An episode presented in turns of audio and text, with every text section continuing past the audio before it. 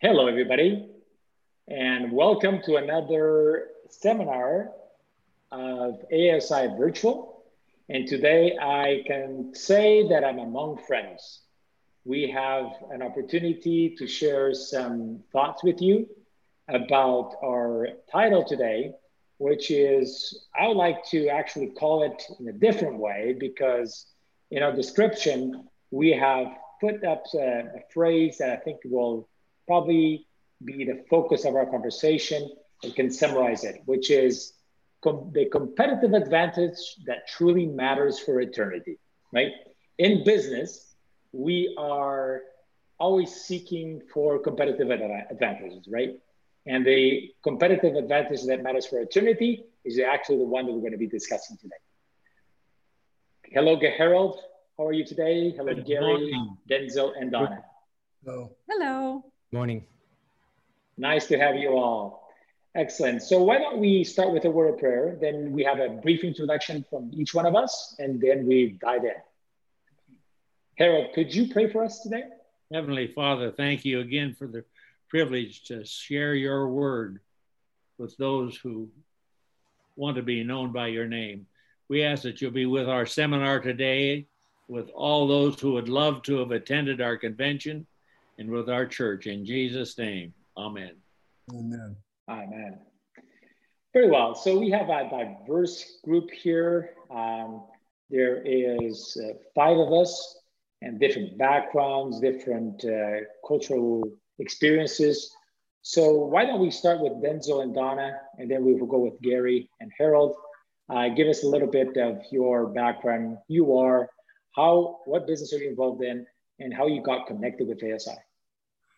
Well, Donna and I uh, uh, first got connected with ASI many years ago. Matter of fact, this we're here at the virtual uh, convention right now. So if you see some people walking by, it's because uh, we had to do. The internet's not that strong here, so we had to do do this uh, Skype in the um, uh, Zoom. Where the churches. At the churches. Right. Uh, but we um, we joined ASI 33 years ago. Now Harold's uh, uh, actually done it longer than we have, but uh, we joined the ASI organization and we've never missed a convention since. It's been such a blessing. It has really changed our lives, and we have been really blessed uh, being uh, being part of the ASI family. But uh, Donna and I were were bankers by trade. That's how we make our loving, our excuse me, our living. But our real job is to tell others about Jesus. Very good, Gary. Gary, that's say. Grammy, and I'm a passionate about our health message. So we have a combination of health and ministry along with our business, and it works. Mm-hmm because God blesses. That's how it works. And everyone has his own passion. That's what makes us difference. Yes. Right. Right. Gary. Yes. So I'm originally from Australia, and um, I've been in the US now around 25 years, so about half my lifetime. Um, I've been a businessman since my teen years. I've founded eight tech companies. I've had three blockbusters educational background is an MBA, Masters of Engineering Science, and I'm currently working on a Masters of Computer Science in Artificial Intelligence. So I joined ASI about five years ago. I'd had a um, an exit from a company that was very good, and my wife and I, my wife Sophia Rayner and I, were looking at ways to um, to ex- expand our our um, our ability to support Christian ministries, and we didn't feel like we had uh, enough exposure and experience ourselves to really do a great job of managing it and just have really found great camaraderie, advice, and uh, um, kindred spirits at ASI. Amen. Excellent. You said that you're studying now. I am. I'm back in school. Very well. Excellent. Harold, you have studied long time ago, long, long time ago. Give us a little bit of your background. I was in the Army as a special investigator with the Counterintelligence Corps and then left after my tour to practice law in a private setting in Ontario, California, where I was a trial lawyer for 32 years. During the course of my uh, trial work, I tried about 150 jury trials and tried in every case in the latter stages of my experience to bring some spiritual lesson to the case to the jury, even if it had to do with uh, something else. Uh, about 30 years ago, we left the law practice and went to head up Outpost Centers International and did that for a period of nine years and then another ministry. And so we've been retired, retired about 20 years, 45 years as an ASI member. I came in because I was trying to get uh, Ken Livesey, who was the secretary treasurer of Southeastern Conference, off my back and saying, Why don't you come to ASI? We did it. We haven't missed a, a convention since then, and it's been a significant part of our activities, and we've been blessed. Yeah, that's a very interesting point, Harold. You know, because each one of us had a calling to ASI. And uh, this morning I was hearing Denzil on the uh, first members meeting, and he was sharing a story that I heard in 2008. And time flies, Denzil. Remember we in Portugal, and when we joined ASI, right? And uh, you know, I call. I never forget something you said that time, you and Donna, is that it's like a chain reaction. And I always say that ASI is like a chain reaction. You're all connected by chains that I receive an influence, then I have a responsibility to give, provide that influence and to share that influence so I can bring another member and to be excited about sharing Christ in the marketplace. So let's, let's just dive in to this uh, theme of today, which is we're business people, professionals as Harold, and we have a mission in our companies. So we have a specific uh, business thing to accomplish, which in our case is all for profit. But now we have a, we actually have a much bigger calling. And how we can manage it in the perspective of the three angels message, which the first angel message, as we know, is to proclaim. So how can can you share with us a little bit of how have you had opportunities through your throughout your life of proclaiming that first angel message? Anybody can jump in. You're welcome. or should I point finger? Well, we we definitely have had mm-hmm. opportunities. We pray every day that God will give us a divine appointment. And Henry Martin was very famous in saying that. And, you know, we mm-hmm. really believe that God leads us to who we should be witnessing to each and every day. Now, I will give you a for, let's go right away. Let's do what's happened in the last couple of weeks, because maybe you've heard some of our stories in the past. But we, as a family, made a decision that we would like to have some Bible workers come to our territory. And I just felt impressed that we should have them stay with us. And so we prayed about this, and Denzil contacted Ouachita Hills College and asked them if they could provide us two young people. And I said, okay, they have to be the same sex because they would be staying in the same apartment. And so I thought for sure they would send us two young men. Wrong. They sent us two young, young women. women. And boy, oh boy, have they been passionate about sharing Jesus in our community. Not only have they been in our community and our church, but they've even been in our business too. And, you know, it's really given us light and it's it's really made us grateful and brought us to our knees because during this covid crisis we have been so socially or physically distanced whichever way you want to say it but we have realized that this has given us opportunities to personally be involved in giving Bible studies. And guess what? Both Denzil mm-hmm. and myself and others in our church are giving Bible studies and our church and our community mm-hmm. and us as a family, yes. as a couple. What do we talk about at night, Denzil? Talk about our Bible studies and what we're doing for it for them, and how we're praying for them, and and uh, where they are in their in their walk with mm-hmm. Jesus. Mm-hmm. It's mm-hmm. been it's been a real blessing. And it wasn't that expensive to have these young ladies come. And the benefits and the blessings that we receive from this small investment has been worth it all because we will not know until eternity what the complete results are, but we are sure happy that we get to sow some seeds. And that's just Before, continuing as that, we speak. That's speaking as we're very recent. Donna did a Bible study right before we left I'm doing one when I get back. We're just doing it every week. We're meeting with them and uh, studying the Bible. And it's such a joy to be able to open up God's word and to share the Bible with someone. Oh, absolutely. Nothing better. You know, it's so we didn't plan this, but actually my first poll question was here: Does your organization host Bible studies on site? And you, Donna, just brought that question naturally because you introduced the theme. So I made it live. Let's see the results in a couple of minutes. But uh, the first question is again: Does your organization host studies, Bible studies on site? And uh, Gary, what has been your experience? How what opportunities have you had uh, of mingling that uh, first angel message with your business? So I know the first angel's message is about preaching, um, but an interesting thing. Uh, I mean, we had a company of uh, called LifeProof, around 300 employees, and um, a lot of customer service staff. You know, a lot of interactions. It was a really it was a rocket ship ride. Uh, the company grew from zero to 350 million in um, just over two and a half years. So um, it was uh, it was hanging on for dear life as you, as we grew. But naturally, as you grow, there's there's a lot of adversity. There's a lot of um, setbacks that happen. People will believe some of what you say, but they'll believe everything that you do. Mhm. And Right.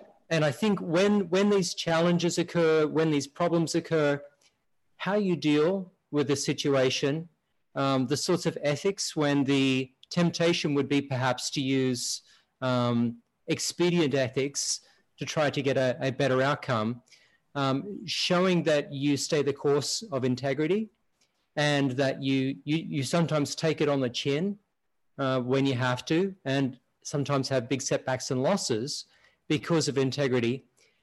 It really shows where your values are. And weekly, we would profess our values, which were about integrity, about excellence, about um, uh, treating people with respect, and and um, living those values every day, reinforcing them. It was very clear that we were Christian. I, you know, obviously espoused a healthy lifestyle as well. So I, I couched it a little bit more. You know, being California, you have to be a little careful of um, of running afoul of uh, human resource laws in terms of how you proselytize. But I think couching it in terms of self interest, like, wouldn't it be great to have a Sabbath rest? You know, wouldn't it be good to, um, you know, to feel healthy all of the time? And, and actually uh, getting um, our employees involved in, in fitness activities and all sorts of other things. They knew that we were Christian. They knew that we espoused these values. They knew that we lived them and that we encouraged them to, to come join too. So it was surprising the number of people that said that it really changed their perspective on, on life and um, and made them really consider uh, their relationship with God and and um, with other people because of it. Excellent. You know that you said something in the beginning that I learned uh, some years, wait, you know, several years ago, but that make the complete difference how I see the gospel is that people will question arguments and will question your position on something they present, but they will never question your personal story. Yeah. Never question your personal relationship. So if you share what Christ has done for you personally, you know, it's very difficult to actually argue with that and, uh, and say, oh, you shouldn't be doing that. You know, you shouldn't be telling me this. No, no, it's your personal story. So you're not telling the person what they should do, but you're telling the person how God has transformed your lives. And that's a that's an excellent point. That's an easy, accessible point in that way to do it in, in, in the business environment. What about you, Harold? Your experience is very vast, and what has been your experience in this area?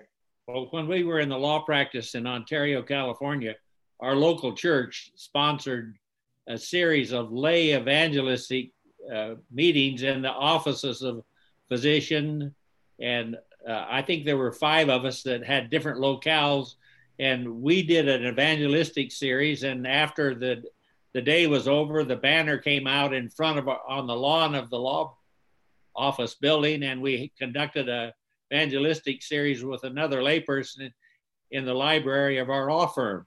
And uh, that was an interesting experience that led us later on to, uh, to uh, present evangelistic series in Ukraine, several times in the Dominican Republic and in Cuba, uh, where we uh, presented a full series, and so it's I remember our, that. We were together on that one, right? Well, that was that was later, but uh, later. You yeah, before, before, that, we, uh, Ray Hamlin and I did a three-week uh, uh, series in uh, see in the eastern part of Cuba. Don't but don't forget about the Philippines, Harold. Oh yeah, I did forget about the Philippines. We were involved in the first group that tested out new beginnings. Uh, we wanted to mm-hmm. see whether or not it would actually work, and there were uh, I don't know 20, 30 lay evangelistic series that resulted in a baptism of about 3,500 people on one Sabbath, and that's a lot of people to be mm-hmm. baptized one day, one place. Amen. Very nice. And the, the poll results of our question have come out. And does your organization host Bible studies on site? Actually, 50 50. So 50% yes, and 50% I would say not no, but not yet. Okay, not yet. Um, the now we have another poll question we're going to put out is do you as a leader in your organization openly discuss your relationship with god with employees we have touched that a little bit and I know, Denzil, you have a very particular story. I'm going to put this one live. And I want you to share a little bit of a story because you have openly discussed your relationship with a very close employee, right? That works with you daily. Yeah. Yeah. Well, you know, we try to, one thing we've done, our, we, we're, we're blessed that we built a new corporate office a year ago. And what we did mm-hmm. was that I like to keep my kit, my family says a lot of junk but a lot of stuff I put in my office. So I took a lot of that out. And so I made it so that everything in my office can lead to a conversation about Jesus. So if I leave mm. for a conversation with Jesus, I took it out of the office. So that because you know when people come and sit in your office, they always want to try to find a common ground with you. And right. so what I did was I made it so whatever they look at, I can turn it into a witnessing opportunity. And it's really been a blessing. And um, and we've uh, I openly like I personally I have a Bible in the back of my um, uh, of my desk. Uh, we have pictures of Jesus uh, in. I have a picture of Jesus, the businessman Jesus, uh, where uh, by Nathan Greene, where a businessman with Jesus in the center, shaking hands. Mm-hmm. Uh, that particular picture that's in my office. Outside of my office, is a picture of Jesus and the Lamb. And so I've really tried to make sure that uh, we have we have uh, Adventist art up that gives opportunity to witness and i think that's very important. And then the other thing was that we were challenged i was challenged by uh, brian schwartz last year because i always would say um, i'll pray for you but he said but he mm-hmm. challenged me to say instead of say i'll pray for you pray for that person right there right there on the spot. Mm-hmm. and that gets kind of awkward how does that go? Well that's, that's, that's a little bit uncomfortable isn't it? I've, I've done that with several of my employees uh, mm-hmm. and I've done that, and it's really been a blessing because you know they'll tell me about a problem that they're having. They're you know like uh, the last one that I, I did was just a few weeks ago, where uh, our lady who's in charge of our um, one of your employees, one of our employees, mm-hmm. she, her her uh, brother got badly burned, and mm-hmm. she was telling me about it, and she was emotional about it naturally because her brother was badly burned. I said, well, let's pray for him. Can you can I pray for him right now? And it just you know it's so it was not imposed right? It's the right using your emotional intelligence to find the right moment right? That's right. the key thing right? like yeah. in business right? In business we always think in a very acute and precise way. Where is the best moment to do that final pitch? And how does this fit in there? So we also have to use our brains not just to repeat things not in context but to find those opportunities right? Which are micro divine moments Right. And, and I think it's so important. We all know that there's certain times to close, certain times not to close. We know certain times to plant the seed, even though we know we're going to contract for, for longer terms of what we're doing for our business. We just need to oh, actively think about that as sharing the gospel. And I think that's one of the things mm-hmm. that we need to do consciously. And like Donna said, it's so important for us that every day, Henry Martin always said, I think he coined the frame, pray for a divine appointment. And I tell you, we, we mm-hmm. pray for divine appointments and we ask the Lord to have our minds open to have that opportunity. And it's amazing the amount of times that we uh, have those appointments and we have it. Now, sometimes I'll forget. I mean, I, I sometimes I'll say, oh, I should have said this or I should have said that. but you know, I think as if we keep our mind and our, our open, we can. Um, we well, the can, Holy Spirit definitely gives us the impression. In The impression, so yes. that's that's how we mm-hmm. operate. That's how it works. And yeah. yes, yes, one of our employees uh, became a Seventh Day Adventist, and that's because she observed our lifestyle first for many and years. for many years. And you know, she really wanted to come to one of these ASI conventions, and we didn't even know it. And then just out of the blue. Would you like to come? And she said, Yes, I would. And now she does some of the behind the scenes of uh, ASI. And in fact, she, she's with you right now, isn't she? She's with us right now. And tonight she will be on the virtual, uh, giving her impressions of what she has seen here. So we're looking forward to that tonight. Yeah. Yeah. So, Amazing. so it, was one of those mm-hmm. things that uh, we we we presented the uh, opportunity, and she said yes. You know, like uh, we're we're supposed to cast the net, and the Lord provides mm-hmm. the the opportunity for us. Right. Mm-hmm. How do you find that, Gary, in your organization with 300 employees, uh, as you said, in a state that is complicated? Mm-hmm. Did that bother you? Was that something that you had a challenge every day? You thought, oh, if I could reach these people and what, what could I do? And what are your thoughts on that? What were the, the things that were going through your mind when you were managing these people and with this perspective of you know wanting to provide that true gospel to these people? Yeah, absolutely. Um, you know, I guess we had to, I really looked at the perspective of being creative about how we would bring the subject up. I, I think it's brilliant what Denzil did with the um, have a, a, a discussion starter. Whatever you point out in the room is going to, to point to a discussion about God. I think that's terrific. Um, great idea. But, um, you know, we did have, um, we, we, did have circumstances where we would um, attribute things that happened as being a blessing from God. Um, so we're able to openly talk about those things. When uh, when some of the employees were going through difficult circumstances, you know, obviously talking one on one with them, um, offered to to pray for them, and on a couple of circumstances prayed with them about their situation. But I do believe that we need to become bolder. Um, you know, this is really it's it's a, a bit of a chastisement mm-hmm. to myself looking back on right. it could I have done more? And, you know, I think it's not that I didn't want to, it's probably that I was kind of a little chicken, you know, of, of, of what would happen. And I think, you know, given the, the, the days that we're living in, it's we're bold in business. So why not be bold in the most important businesses mm-hmm. all, you know, of all? I mean, this is a lot bigger than Star Wars, you know. I mean, it's it's the king of the universe. So. It's a true it's a true Star War. Uh, it's a great controversy. It is. It is. The true one. There's a false one being told, but there is a true one. Yes. But but but but you know, um, we had such a diverse group of employees from all walks of life. Um, you know, many of them came from a from a gay and lesbian back, background. And I think showing a graciousness and a love and an acceptance and a respect for everybody is a tremendously important place to start.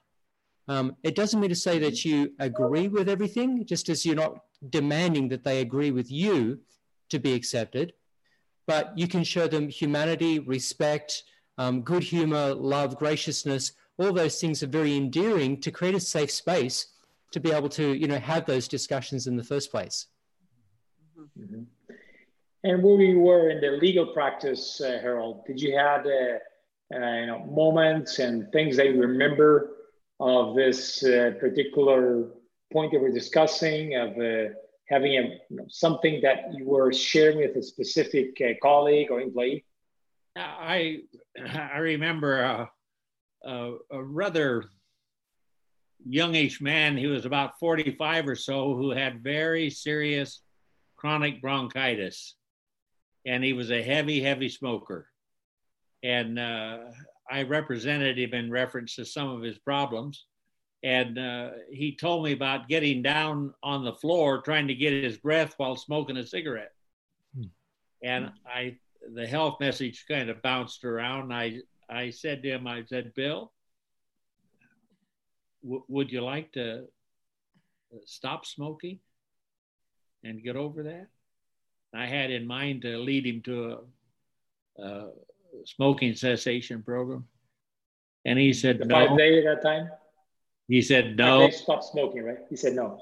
He said no. I I I, I don't want to do it. It was too much to give up, and it just shows the hold that tobacco and other addictions have on people. That even when faced with death, and Bill died relatively shortly after that of his chronic bronchitis, and but I uh, I tell that story because there are people that we encounter every day in our life's experience and as a in my law practice where people are hurting. And it gives us an opportunity to to invite them. The choice that they have in responding is theirs. Mm-hmm. right. You know uh, we think that actually probably the majority will have difficulties on sharing with a colleague, but the polls results came 100% of people say they have at least one time openly discussed the relationship with God with their employees. So that's a that's a very good sign that uh, people would uh, are, are, mindful of this and they put this as a priority. So we really challenge everybody, whoever has not participated on the poll, that has not shared, that it's we are blessed. You know, you were talking, and Gary, you're saying that uh, many times we think of occasions that we have lost, right? Opportunities that we have lost. I feel that so clearly. Nancy and I, uh, my wife, and we have discussed this almost every day. Why didn't we say this in that moment? Why didn't we actually develop this conversation? Even sometimes it's it's with a waiter, right, a restaurant. It's with uh, somebody that is with a cashier that presented something that we have we could have understood an opportunity just to share a little bit. And we don't know that seed what could do. It's not really about giving a full speech, but what micro opportunities do we do, do we do lose? Now this leads me to another topic, another question, which is, um, what do you all think of things that in your business? How does your how do you see the second angel's message, first of all, affecting or being a priority to your business practices. And we know that it says that Babylon is fallen, right? If you remember that Babylon is fallen because of the drink of the the, the wrath of the fornication. So you, you don't want to be part of that. But uh, how can we not be part of Babylon? We actually have the calling of uh, redeeming people through Christ so they don't participate to this Babylon that is nowadays.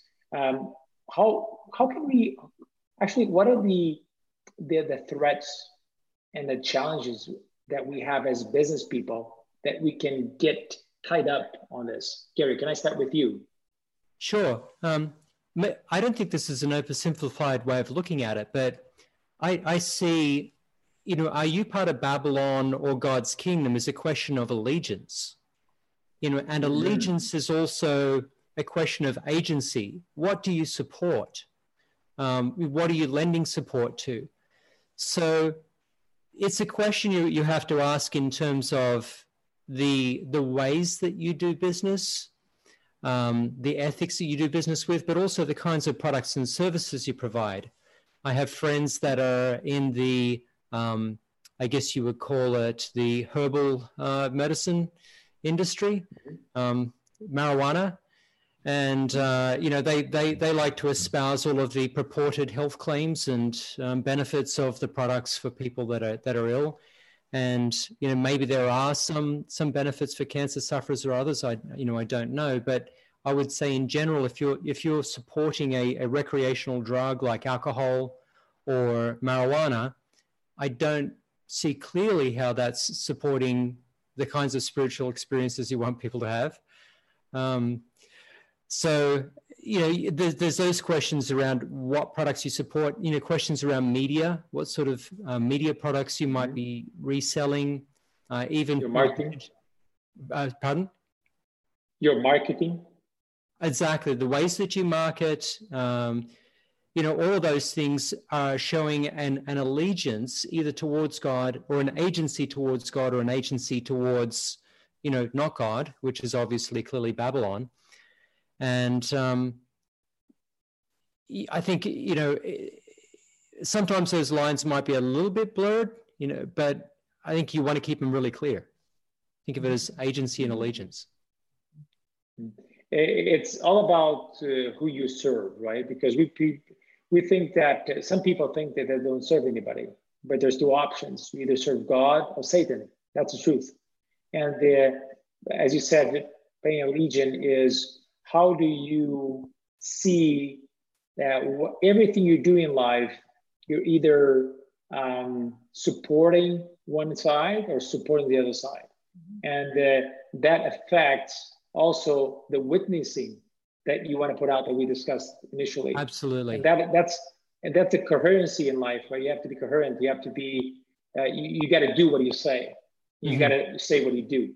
And it's the, the, the, both sides, right? Because sometimes we want to hide what we do, and we also want to hide uh, what we say, what we do. So that that transparency is what people are looking for. The genuinely genuinely transparent individual. And Harold, do you remember? Okay, sorry, Gary, you want to say something else? Yeah. Just one more thing, very briefly. If you look at allegiance, you can break it down into three things. You know, allegiance is willing to risk. Well, it's it's first willing to put your resources to use, which is your time and money. It's willingness to uh, to to essentially put your uh, yourself at risk, and that's risk of professional consequences and also of embarrassment. You know, for bringing these things up. And it's also it's a matter of you, you know your time your resources and risk. That's what allegiance is about. So that's how you can really tell if you know i guess if you want to ask am i doing what i can? Look at how you what you're doing with those three things including risk mm-hmm. excellent now i always say that it's very simple to explain what management is management is making decisions with information right and the decisions that you make those are the critical ones so the management of your life of your business is based on decisions that you make. And the things that we're talking about here is all about daily decisions and big decisions that we have to make strategically to be aligned hmm. with the three angels message. Harold, do you remember in your also in your legal practice uh, some conflicts some situations that you had in this area? Well, yes. Uh, I, was involved in a case involving a little boy who became a, a paraplegic in fact, he is a respirator dependent paraplegic. And it was, uh, he was seven years old when he was involved in this bicycle auto accident. And it was, it was a big thing in, in terms of his life and so forth. And uh, we were having a uh, settlement conference where all uh, the uh, checkbooks had come out from the East Coast to participate in a in a settlement conference in the judges' chambers, and it was an interesting thing. The judge was a former Seventh Day Adventist, hmm.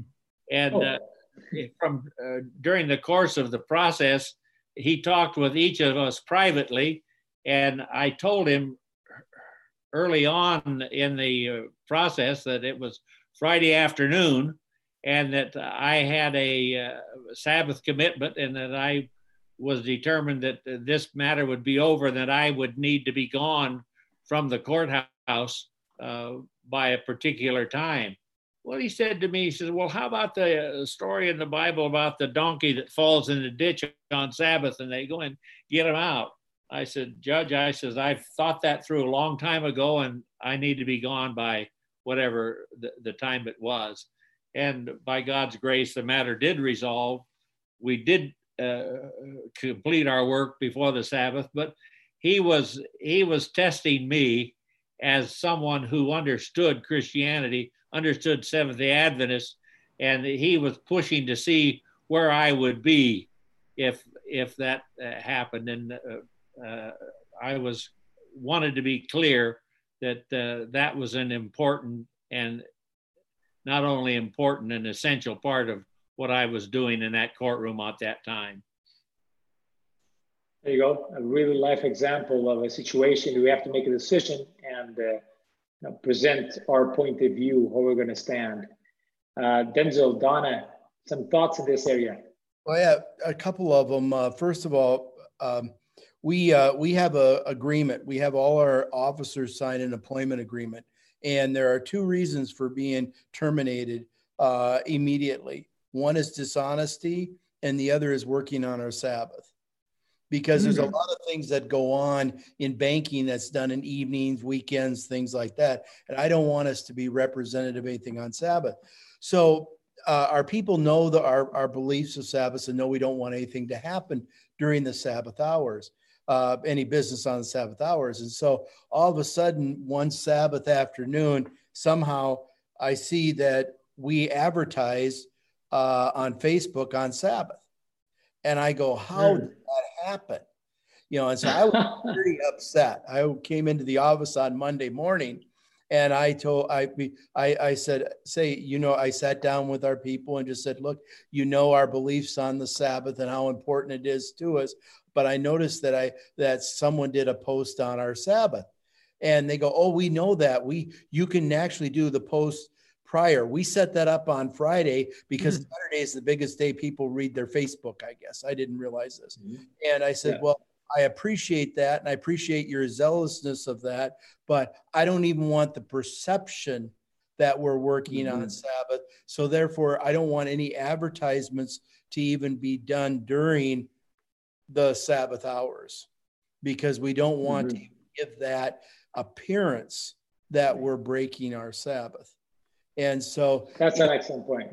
And so that that was just something that happened in the last probably 30 45 mm-hmm. days mm-hmm. but donna you had some you have something that you always talk about with the social distancing that's well, so important well social distancing for me is it has been extremely challenging because i i love people and that's where i get a lot of energy and i love the interaction and i love to talk to our employees and you know it's been hard because i haven't been able to go because I'm not really supposed to be uh, in there because I'm not considered essential, you know. But by praying and telling people that I want to be socially distanced from from all this noise that we've been hearing and all this stuff that's on social media.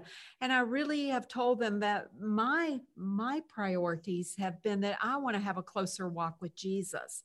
And so i'm looking for opportunities to share. And since i told you that our health message was vital and it's been so important mm-hmm. how was I going to do what we had originally started and it was called the Wellness Club. I was trying to figure out what we could do socially media wise. And you know, a mm-hmm. couple of weeks ago, we actually started a program that we're doing over Zoom, just like we're doing right now. And I incorporated the, the program sort of like we had been doing at our barn. And anyway, it was interesting to see how God will allow you to have these moments of opportunities to share if you've got that in tune listening for God to direct you. And so, yes, we actually have been doing these Zoom meetings mm-hmm. with the ministry. And God is blessing, and we give it out to our employees too. You're welcome to join us. We would love to have you. But you know, it's important that we are open and that we are consistent and that we're compassionate and that we have been mm-hmm. commanded mm-hmm. to do what we're doing. And it's a privilege. Mm-hmm. I mean, serving Jesus and being in business. What is any is there mm-hmm. anything mm-hmm. better? No. And I mean, it's a family business. We have a family business. Our son, our son-in-law, are involved with it. Our mm-hmm. daughters have been involved, and we're just grateful because, you know, family businesses sometimes can be, hmm, what's a word, challenging. But, challenging know, because of family, right? Yeah, right. We're all together sometimes. yeah, right. Truly, when you ask God to be in the midst mm-hmm. of you and He's on top of it with you, thank you. That's all we can say. Mm-hmm. So I can go and go and go. So I got to stop. yeah. So excellent. You know, uh, as you were talking, you talk about family business. Actually, I recommend. I got to be bi- a little bit biased here because I moderated another um, seminar, which was uh, Jesse's Vicar uh, seminar. It was great, absolutely amazing. I love that because I didn't realize, you know, I'm, as you all know, uh, very passionate about entrepreneurship. And uh, he presented to me something new on his presentation. Actually, Ellen White uh, when he, she talks about beehives and the beehive concept and also the self-supporting. When we hear about self-supporting, is because there was no entrepreneur word that time. And it, self-supporting is about being entrepreneurial. You do something from scratch and you depend on what actually you're building. And that's actually incredible because in the 19th century, that word didn't exist. If it existed, probably Ellen White will be writing for about entrepreneurship all the time, all books. So that was very interesting. I recommend that you go back when we make available this content for you to watch it. He had very good analysis of this with all a lot of quotes. Anyhow, uh, for the audience now, I'm going to surprise my my my, my fellow um, uh, uh, friends here of, of this this uh, this presentation. I'm going to ask a question that you're going to have more time to prepare next. I'm going to have one. Actually, we, we did prepare this quite a bit, but uh, this was not prepared. Okay, this is for our audience. I just remember one. Uh, I have this question, and then the second one, I'm going to present this question later. Go back to this. So this one that for you to think about it. We're talking about how actually uh, we're putting our business, how the Bible inspires us and the spirit of prophecy, how to apply uh, these principles to share the gospel. Now, you think about a story or a moment in the Bible that actually you have picked up and said, "Oh, I can apply this to my business. This experience, you know, this this character inspired me in leadership and in decision making anything that actually I applied as a business hack to my own business that made a profit with it. I have many of those experiences. I want to actually one day write, write a book about it because I have so many. But this is for you to think about. So it's not, not a surprise. Think about it. So we go with another question, and each one of you think of a character or a moment in the Bible actually have applied in your business in a practical way.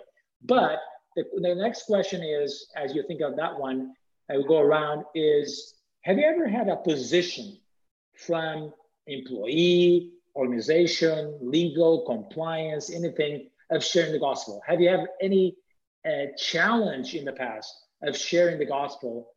Did you have any situation you had to manage? We want to hear about that. That's a question that we have also um, prepared here, and probably the audience want to know. Any of you want to pick up this question? Opposition, challenge, uh, compliance issue.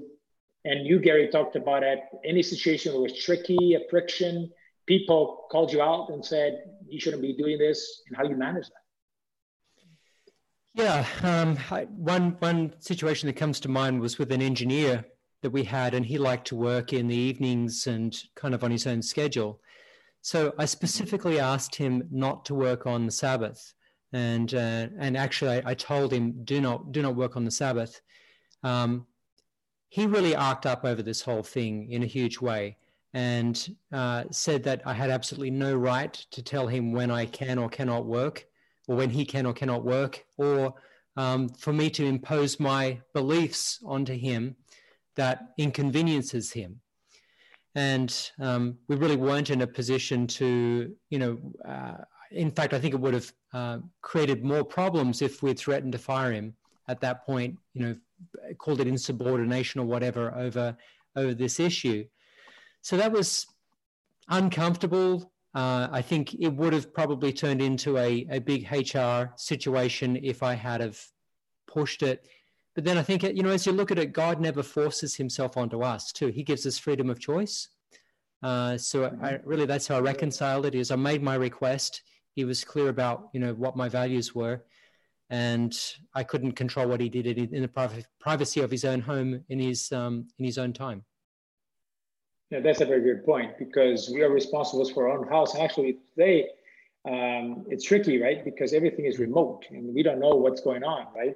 I've had situations that have asked the exact same request, and people I've never had a situation that people come to me and confront me, but I found out later that they're at their home, they did something on Sabbath and really puts me uncomfortable, right? Mm-hmm. And then I, I, go ask, and sometimes they don't understand. They say, well, I was not in the company, right? I was not there. And I, it was like my personal life, I have to catch up something. Right. But you're, you know, you, you are adding to the value of the company. So I feel uncomfortable.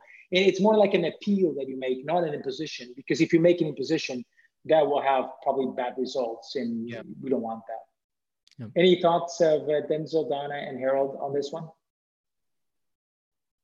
We, we've had a couple of instances in my old business when I built concrete mixers and garbage trucks.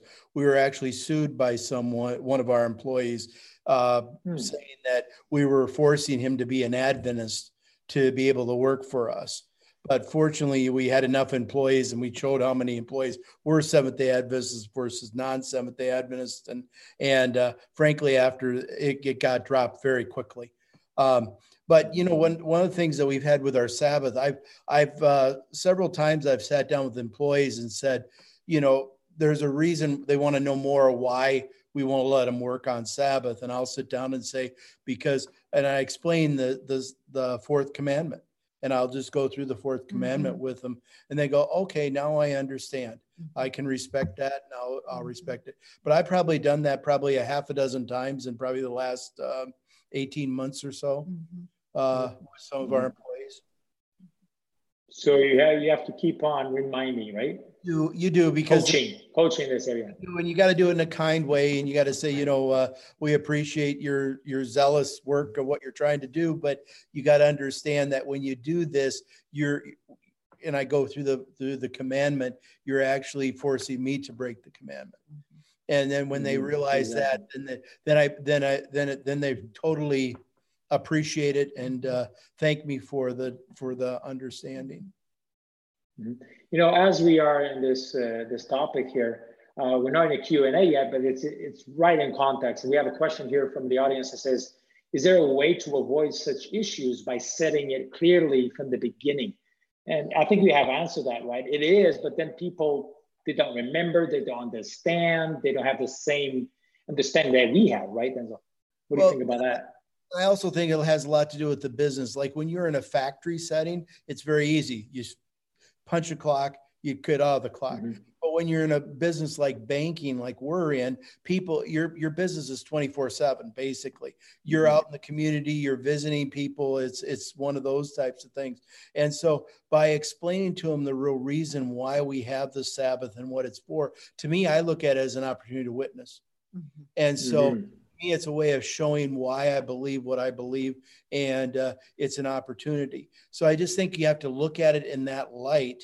And when you do it, do it in that light in a prayerful way, I believe the Lord will lead it to a positive inc- uh, outcome. And so far, you know, I've had I've had a couple of customers that have not been happy with us being closed on Sabbath, but all in all, I would tell you it's been more than positive uh, experience. And and but in all case, it doesn't matter because it's not an issue because I'm not going to do it. So I mean, right, exactly.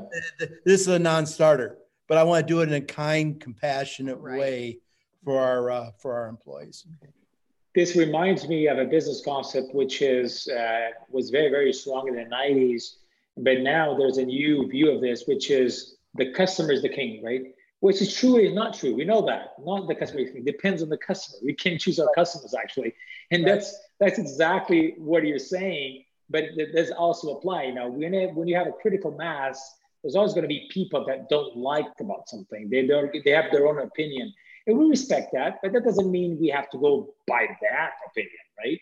And we have to make our own decisions. And again, we have a lot of clients. There might be some clients that don't like the fact that you close on Sabbath but as you said, the majority, you serve the majority, and it's not because of the majority that you have made this decision, but actually it is in line that the majority actually appreciates this and, and asks the right questions about the Sabbath. Yeah. Harold, do you have any um, moment that you remember on this potential conflict as well? Well, uh, the cases that I handled uh, after they came into the office until there was resolution would extend over maybe two, three years. And so from the very beginning, uh, a, a lawyer is sizing up people as witnesses, whether or not how they could be best utilized in their case to present the facts and so forth, and to develop a, a concept of a story to be told ultimately to the court and to the jury. And in every case in the last oh, maybe 15 years of my practice, I began to think in each case how I could use some scriptural example that would be uh, a powerful story that had confirmation. And uh, we don't, and typically, you don't learn whether or not your jurors are Christians or non Christians, believers or non believers, but typically you might have three or four, maybe a half a dozen out of the 12 or 14 jurors that are involved, and you know they'll be listening. And so in in the closing argument that we would uh, we would get the last say in the case, I would bring up a scriptural example, and then I would say to them, "You don't need to trust me on whether or not this is true. You can find out in the ancient book of the Bible. If you'll go to Deuteronomy so and so, or go to the Psalms, or go to some other place and give the reference." Uh, then they uh, and the ones who were that made sense to you could see it registering with them and uh, we would say it in such a clear way that they could actually go and double check it and i had a couple of lawyers uh, object to that kind of thing they didn't do it openly because they were didn't want to risk uh, trouble but it was a legitimate proper way lawyers can use all kinds of examples to bolster and illustrate their cases. Anything is possible. In every case that I tried, I, I used a scriptural story that they could verify, and it gave some credibility. And so uh, the judge, when they growled about it in, in chambers, he just said, "Hey, you can use you can use uh, anything in in uh, literature that you want, and, and that's okay. We're not doing anything." about it. So it was, it was something I did and, and uh, as a, as a way of planting a seed. Very interesting. Well, now we uh, just to change a little bit the perspective the same view, but now the other way around. As I said, this question, this surprise question, I'm actually going to share mine. I have so many, but as a mode of inspiration, you know, as something from the Bible has inspired our you know, personal and professional lives to do something in a certain way. Our character inspires us, and uh, like a business hack. You know, I um, went around the world on a helicopter two years ago, and uh, during that trip, it, we had so many challenges because we wanted to do a certain record, and that uh, we we used something. We we actually uh, named this concept called the power of nice, right? Being the power of nice. So we want to get in a certain place and we relate the person, we smile to them, and uh, we try to find out what they care about. We talk about the fueling stops, the handling, the authorizations. We have to go really quick. And we did, I think, quite well on Power Nice. And at the end in Russia, when we were leaving Russia to the US, we were so stressed about the Russian system, we want to get out of there that situation, that we did something that we should have not done, and which was at the end, we, we told them, you know, just send the MiGs, you know, just send the MiGs, which was a, like a, an explosion of stress that we had. And we should have not done that. And then people on the YouTube channel said, what about the power of nice? You know, that was a big lesson because Moses was the inspiration for me that moment to use you know, the patience, the patience of Moses. And he did hit that rock. He did that mistake. He lost the patient. He was a very patient man. He was very nice, but he did hit that rock. So I always think now, I think about Moses, that is the example, the ultimate example of patience. He lost the patience, and we have to have really, really close relationship with God, never to lose our patience and respect for people. So I want you to share some of this business hack ideas that we can take out of the Bible or of a character, something that actually help you in your business life. Anybody wants to start? I'll start. Uh, I, I have many that I could do, use through my career, but the one that has just gotten gotten to me just recently that I think about a lot is uh, in the book of Daniel and Daniel's three friends when they were in, when with the with the uh, golden image. And the thing that mm-hmm. really impressed me the most is that when they were thrown into the fiery furnace, and the fourth person was there. It says in the Bible that King Nebuchadnezzar said that the fourth man looks like the Son of God. And the mm. thing that impressed me with how did King Nebuchadnezzar know what the Son of God looked like? Recognize. Because of the influence that Daniel and his three friends had on him. Because he they mm. knew what God looked like by the witness of those four men. And so what amazing. I, so the mirroring of, of God, right? And so what I keep thinking to myself, and I, I think about this almost daily, is how can I rep- be like Daniel's Daniel and three friends to give the image so that people will know what Jesus looks like? Mm-hmm, mm-hmm. Gary, you're thinking. Have you come up with one? You know, one of my, I guess, favorite uh, business Bible inspirational characters is Nehemiah, because I think he was the quintessential entrepreneur. Um, not yeah. only was he awesome at fundraising, you know, he went straight to the king and said, "I need half your forest and you know all these soldiers and everything else." You know, he was gutsy enough to go and you know to go and ask for it, to take the risk, and he obviously had a a a, um, a good way relationship with the king for the king to um, you know, to, to really want to work with him on this. And then he said about obviously taking on a very dangerous mission, which was to rebuild the wall. You know, so, dangerous, so dangerous you have to carry your AK-47 by your side, or you, uh, you know, your great uh, side sword at that point, um, while you're rebuilding the wall. And he was a leader, so he had tremendous vision.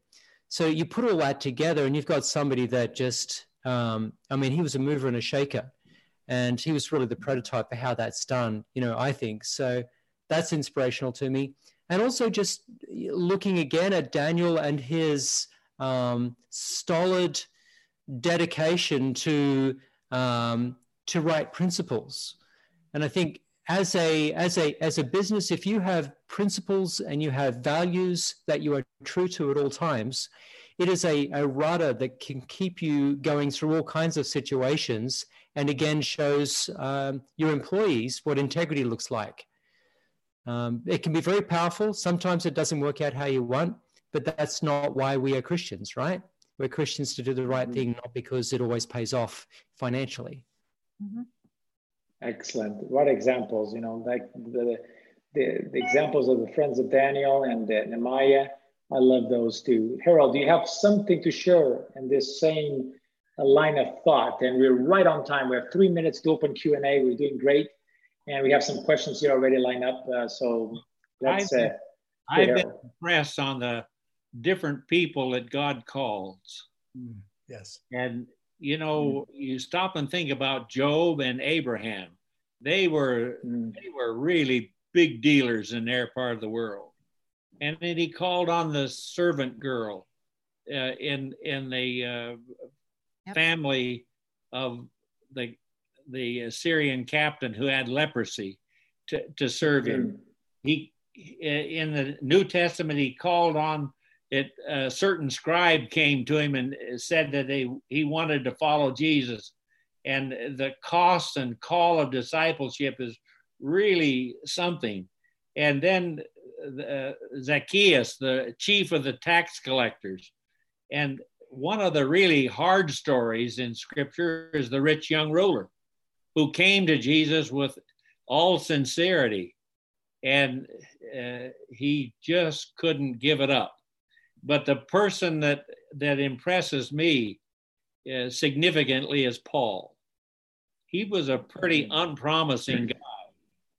In fact, he, he was really bad, wanting to kill the Christians and destroy the new church but he he left his work that he had before and became a full-time follower of Jesus, the author of maybe 13 of the books of the Bible, and was uh, turned the world upside down in a Gentile ministry at a cost of five years in prison. And you know, the story to me is that God calls everybody, not everybody to do the same thing, but everybody to serve him in his own way. And what he asks for is what do you have in time, in mm-hmm. talent, in resources, and what are you willing to give of that to salvation? And the answer to that question is really critical. And God will lead you if you'll submit it to him in honesty as to where you should go. Amen. Amen. Amen. Well, we didn't plan this. It was actually Harold. You know, that I just launched last question, which is a tricky question, but interesting one that came from you, a poll question. which is would you consider to dedicate your life in a full-time ministry? So um, that'll be interesting to see in a bit the results. Uh, out of curiosity, let's see. But now we're going to be opening for Q and we have 15 minutes. Well, actually, we have been pretty much in Q and A, right? But now we're going to be uh, hearing a little bit more of uh, the audience. We have a question here: Is uh, how can we know if it is God, God's will for you to start a certain business? Do you have principles you can share on this? So principles to recognize if I should pursue a specific business, if I'm called to a specific business. Anybody want to share that? Any, any thoughts on that? Is that a hard one? Well, I, I, think that you know God puts talents and He puts desires and capabilities within you, and if what you feel called to do is tapping into those um, those those talents and desires and abilities, and you feel that you can you can operate this business to the glory of God, I think He He calls us to you know to use the talents that were given to us and to do our best and to be fruitful and multiply. So I don't know that you'll necessarily get a lightning bolt down from heaven, God saying, This is the anointed business. For some people, it is. You know, they're called to a mission or they're called to a specific business. But in the absence of that, it's more, is there anything in conflict with my relationship with God if I was to do this? And if the answer is no, and you feel um, compelled to do it, I think give it your best. Obviously, be That's prayerful about point. it as you start the business. You know, be prayerful, but if there's I, I, see it rather rather than waiting for doors to open i'd be waiting for doors to really slam closed Close. yeah that's, a, very good. is labeled push right you know yeah. very yeah. nice um, you know as you said i'm very practical sorry somebody has to moderate now um, i lost my voice so um, it's back. um, you know, as you said, the talents are the ones actually that God gives you, and mm-hmm. it's telling you something, right? The talents are telling you something because we're waiting to be, you know, being told what to do, but God gives us our minds to be used, and that's the beauty. God doesn't impose anything. The only thing that He cannot do, and I'm saying this very carefully, everybody will understand, is he cannot decide in your case. He doesn't decide for you, right? He can do everything, but he respects your decision.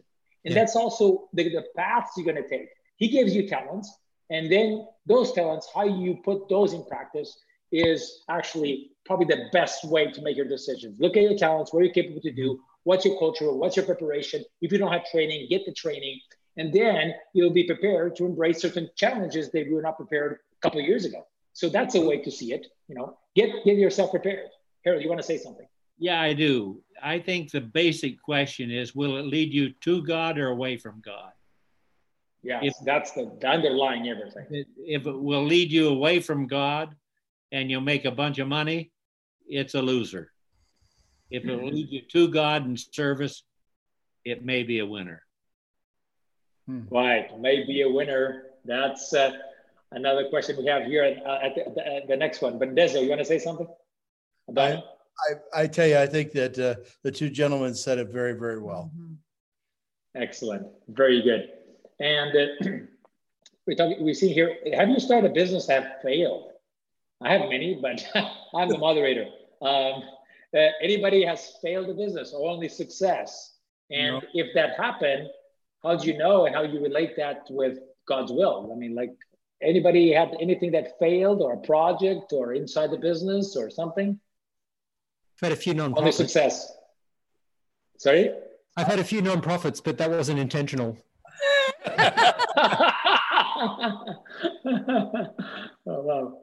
We have some laughs from the audience as well. Um, Yeah, Well, Denzil, you wanna say? I can tell you one that happened to us. We we decided we wanted to expand in our banking business, and so we expanded in our uh, banking business, and we put a. We thought for sure that we should. The Lord led us. That we thought to a great location up in our north northwest uh, Minneapolis area, and we put a bank up there. And uh, immediately, once we started doing that, we started having personnel problems up there. We could never get our footing. It never worked. And then all of a sudden, 2008 happened and every bank in that region because we didn't never grew in that area every bank in that region uh, went under or Mm, had to be bought out or or something like that because of that that area was really hard hit if we would have expanded and if we would have gone with the plans that we had made it could have bankrupted our company. Mhm. but because of Mhm. that of what happened there we were able to sell that location and uh, get out of that area and uh, and and do well with it. But but it was really if uh, i really believe that i felt the lord wanted us to go up there and that we didn't. And uh, the lord protected us uh, by having So, problems which i didn't appreciate at the time. It ended up being- but it ended up being a blessing long term.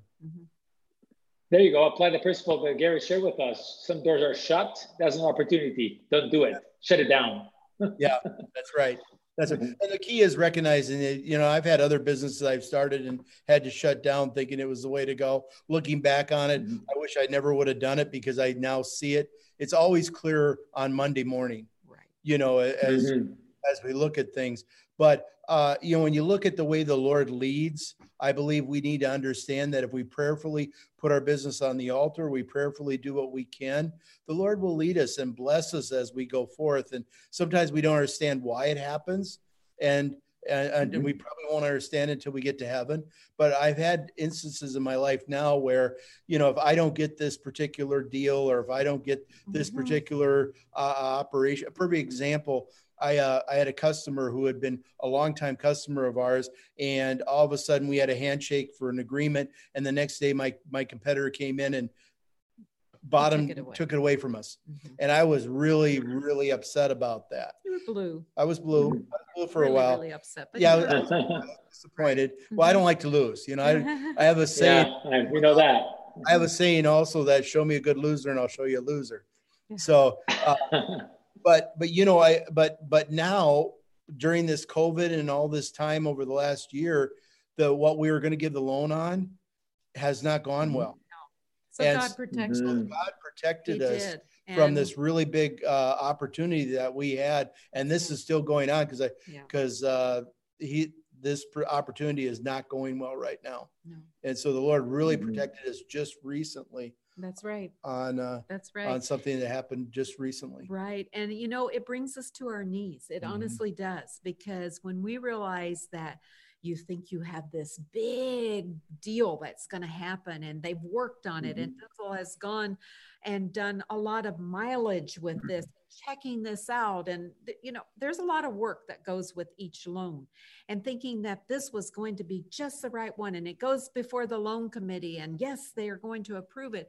And then all of a sudden, the next day, it's taken away and you're just saying well now mm. why why did that happen and then at the moment you don't know the answer but then when you see it you realize that god does love us he does love that we have business he is helping us all throughout whatever we're doing so yeah i he's our partner Absolutely. And there's a, um, a viewer that uh, has just quoted Romans 8:28, and we know that all things work together for the good of them that love God, to them who are the called according to His purpose. That's right in Yeah. the context that we are discussing here. Absolutely. Any thoughts, Harold? Do you want to share with us uh, on this area, or we just jump to another question? Oh, that's okay. That's okay. Uh, we have a question here, is a practical one, which is um, one friend says people rest on the Sabbath, but machines can keep on working. Wow. If automated like websites, streaming, manufacturing, it's not really people working. What's your idea on this? Hmm. Interesting. Huh. I surprised you on this one, didn't I? Yes.